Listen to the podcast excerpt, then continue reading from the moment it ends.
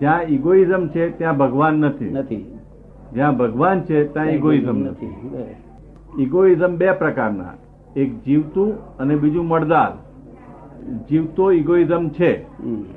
ત્યાં સુધી આત્માનું લક્ષ્ય કોઈને બેસે નહીં જ્યાં સુધી ઇગોઇઝમ જીવતો છે ત્યાં લક્ષ બેહેરી ડિસ્ચાર્જ ઇગોઇઝમ જોઈએ મળદા આવે શું કહ્યું ત્યાં પછી લક્ષ થઈ જાય. તે અમે એવું કરી આપીએ અમે આ તો બધું કરવું પડે આ તો એ લોકો કે સાહેબ હું કરીશ એટલે શું કરીશ ત્યાં કલયુગમાં આ તો બધા અહંકારના અહંકારના કેન્દ્રથી સંસ્થાના બધા જ લક્ષ્ય સુંદર બેસે હમ.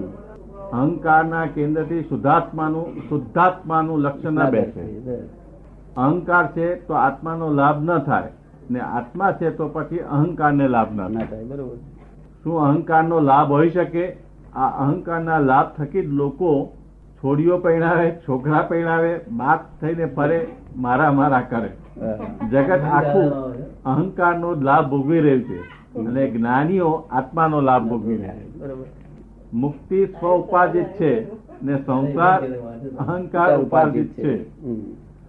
ભ્રાંતિ જાય એટલે જેમ છે તેમ જણાય જણાય એટલે અજ્ઞાન જાય અજ્ઞાન ગયું એટલે માયા ગઈ ભગવાનની માયા ગઈ એટલે ઉકેલાયો ઉકેલાયો.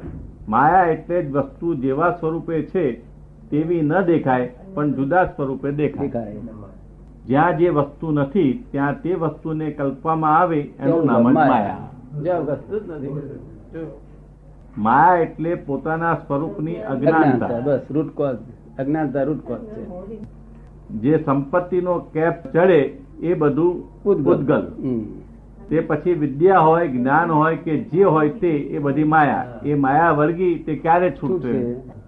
વસ્તુ કે આંખો માયા નથી પણ ઇન્દ્રિયોનું જે ખેંચાણ થાય છે તે જ માયા ના, છે. બસ. છે પૌદ્ગલિક રીતે કોઈ જીતેન્દ્રિય જીન થયેલો નહીં નહીં એ જ્ઞાન થાય તો જ જીતેન્દ્રિય જીન થાય હા, નહીં તો ઇન્દ્રિયો જીતા નહીં કોઈ દાડો આ આ બંધાય તો પેલી ફાટે પેલી બંધાય તો પેલી ફાટે પાંચમાંથી કોઈ તલાવડું ફાટ્યા કરે જ નહીં.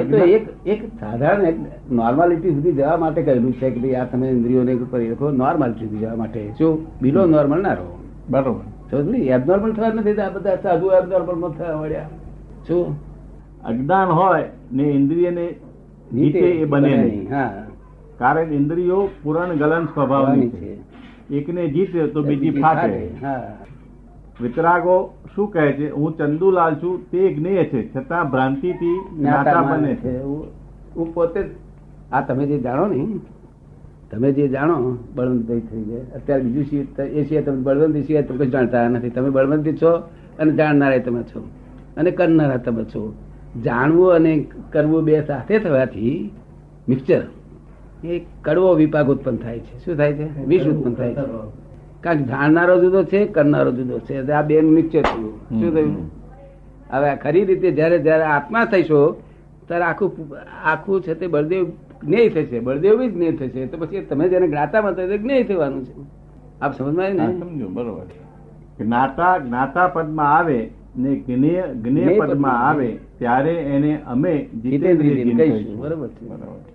આ લોકો જાણે છે તે મોક્ષ માર્ગ નથી એ સંસાર માર્ગ છે મોક્ષનો માર્ગ કલ્પિત નથી એ શુદ્ધ માર્ગ છે જ્યાં કઈ ચિંતા ન હોય ઉપાધિ ન હોય ઉપાધિમાં સમાધિ હોય ઉપાધિમાં સમાધિ રહેતો જ મોક્ષ માર્ગ કહેવાય શું અમને ચોકદમ ગાળો પડતા હોય ધોળો મારતા હોય તો અમારે સમાધિ ના જાય એ મારું મોક્ષ માર્ગ કહેવાય. શું કહેવાય?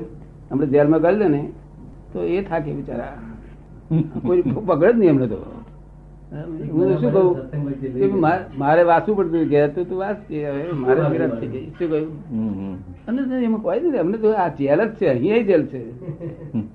અમને તો એની વેરે જ જેલ લાગે છે શું તો ખરું ને? અમને તો એમાં એવું નથી ભગવાને કહ્યું શું કરવાથી મોક્ષે જવાય સમક્તિ થાય તો જવાય અથવા જ્ઞાની પુરુષની કૃપાથી થાય થાય તો સમક્તિ વગર જે જે કંઈ કરવામાં આવે તે બધું બંધન જ છે હમ. પછી દાન આપતો હોય કે દયા રાખતો એ સન્મી કીધું એટલે સમ્યક દર્શન હોય જે દ્રષ્ટિ સિવાય જે જે કરવા આવે બંધન છે પછી દાન આપતો હોય કે બધી શું સમક્તિ તો એ દ્રષ્ટિ છે દ્રષ્ટિ ફરી ત્યાંથી સમક્તિ થયું થયું હા સમક્તિ દ્રષ્ટિ થઈ એટલે છતું કરે અને આ મિથ્યા મિથ્યા દ્રષ્ટિ- દ્રષ્ટિ છતું હોય તેને ઊંધું કરે હા બસ છત- મિથ્યા દર્શન સ્વભાવ છતું હોય ને તો ઊંધું કરી આવે.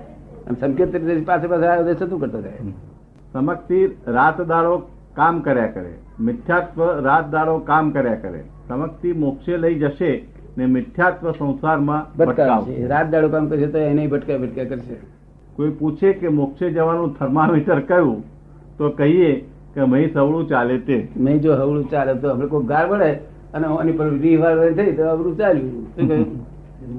અને એક હાથ કાપે ને એક હાથ હાથ કાપે એટલે શું ખોટ ગયું ના જોઈએ મારી શું પાસે સ્ટોક રહ્યો એ જુએ શું જુએ હમ હમ અમારો હાથ લઈ કાપી નાખ્યો કાપી નાખ્યો એવું ના રડે ઓહો હજુ એક હાથ છે બે પગ છે બે વાંખો છે બે ધમકી કાન છે. વાળી. સ્ટોક શું રહ્યો એ જુએ સવળી દ્રષ્ટિ હમ હમ આપ શું સમજાયું અને આ જગત તો તો ગયું એ જુએ ગયું એ જુએ હા, ગયું આ બધું. અવળું એટલે નીચે ઉતરવું ને સવળું ઊંચે ચડાવવું હમ. ક્રમ માર્ગ અને ક્રમિક માર્ગ એ બે માર્ગ જુદા છે આ ક્રમિક એટલે સ્ટેપ બાય સ્ટેપ આ જગત તો માર્ગ છે એ ધોરી માર્ગ એમ છે આ તો કોક ફેરો અપવાદ માર્ગ તરીકે ઉત્પન્ન થાય છે બરાબર હમ. કેટલાક પુરુષારી ભેગા થઈ જાય ને એમ છુટકારો થઈ જાય જ્ઞાને કરીને એક છે એક છે પણ ક્રમિક માર્ગ કરવાપણાનો માર્ગ છે અને અ- લગામ અક્રમો છોડી દેવાનો માર્ગ, માર્ગ. લગામો છોડીને દેવાનો આ માર્ગ સગામાં છોડી દે. ની- ક્યાં રથ જાય છે એ જોયા કરવાનું શું જેમ પેલા અર્જુન કહે છે ને તું મેં બે જા હમ, હમ. તાર શું કઈ કૃષ્ણ ભગવાન હકે છે તને હજુ ને તે મેં એમને એ શીખવાડ્યું છે કે બધા લગામ છોડીને મેં બે જા બધા પાંચ ઘોડા ચાલ્યા કરે છે પોતે પોતાને જાણતો નથી એ જ મોટામાં મોટી માયા અજ્ઞાન ખસ્યું કે માયા વેગળી વેગળી બસ અહંકાર ખલાસ થયો એનું જ નામ પરમાત્મા પરમાત્મા. અહંકાર એ જ માયા છે આ ટીપોયમાં મમતાનું એકે પરમાણુ નથી આત્માનું એ કશું નથી એમાં પણ એમાં મમતા ભાવ છે તેથી આ ટીપોય બાળી મેળીએ તો દોષ લાગે આ ટીપો એ કોકની છે મમતા વાવ આવી થઈ કોકની છે માટે જો બાળી દે દોષ લાગે પણ જો કોઈની મમતા ના હોય તો બાળી દે કશું દોષ જ નથી હમ. કારણ કે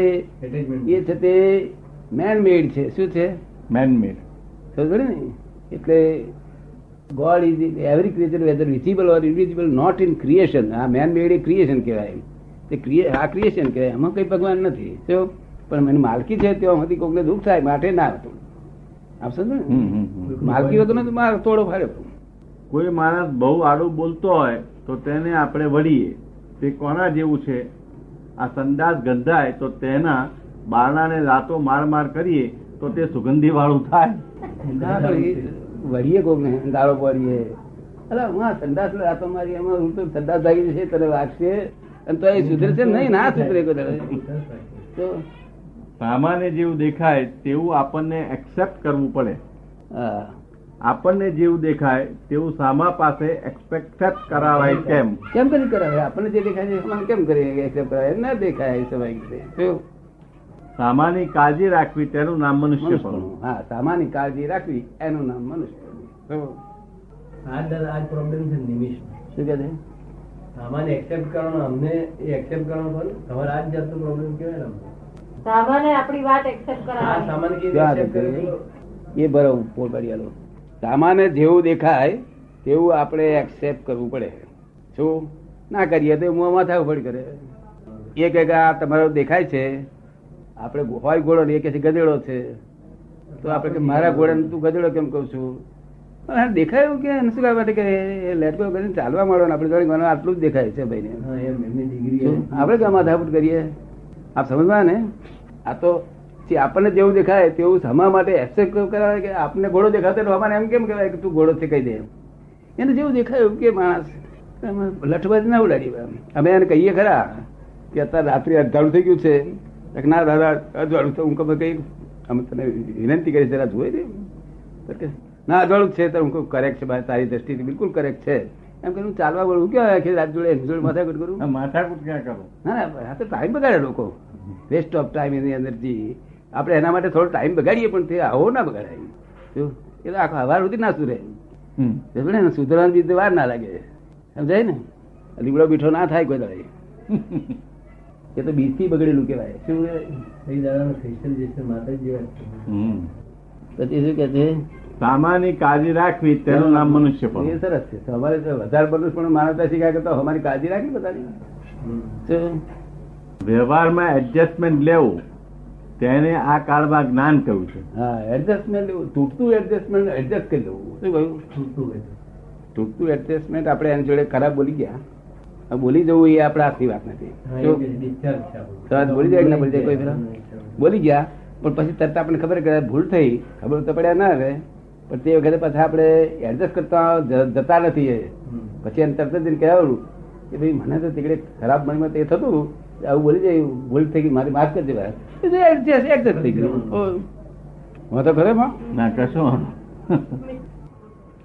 વ્યવહાર શું છે એટલું જ જો સમજે તો એ મોક્ષ થઈ જાય હા વ્યવહારને સમજે તો મોક્ષ થઈ જ જાય વ્યવહાર બધો રિલેટિવ છે હા and all this relative are temporary adjustment હા બધું ટેમ્પરરી એડજસ્ટમેન્ટ છે તું પરમાનન્ટ કે છે શું કે છે Billion permanent કે તું છે. પોતે પરમાનન્ટ આ બધું ટેમ્પરરી એડજસ્ટમેન્ટ રિલેટિવ વ્યવહાર છે નાશવંત છે નાશવંતમાં પોતાપાણાનો આરોપ કરવો એ રોંગ બિલીફ છે મારું તારું એ વ્યવહાર છે સામો ગાળ દે એવો વ્યવહાર ગમતો હોય તો એ વ્યવહાર તમે કરો ધીરધાર ચાલુ રાખો ચાલુ રાખો જો તમને ગમતો હોય ફરી પાંચ ઉગાડવા દેવો ચાલુ રાખો એ ધીરે આ તો પાટીદાર ભાષામાં છે આમાં શાસ્ત્રીય ભાષાનો કોઈ શબ્દ નથી ના,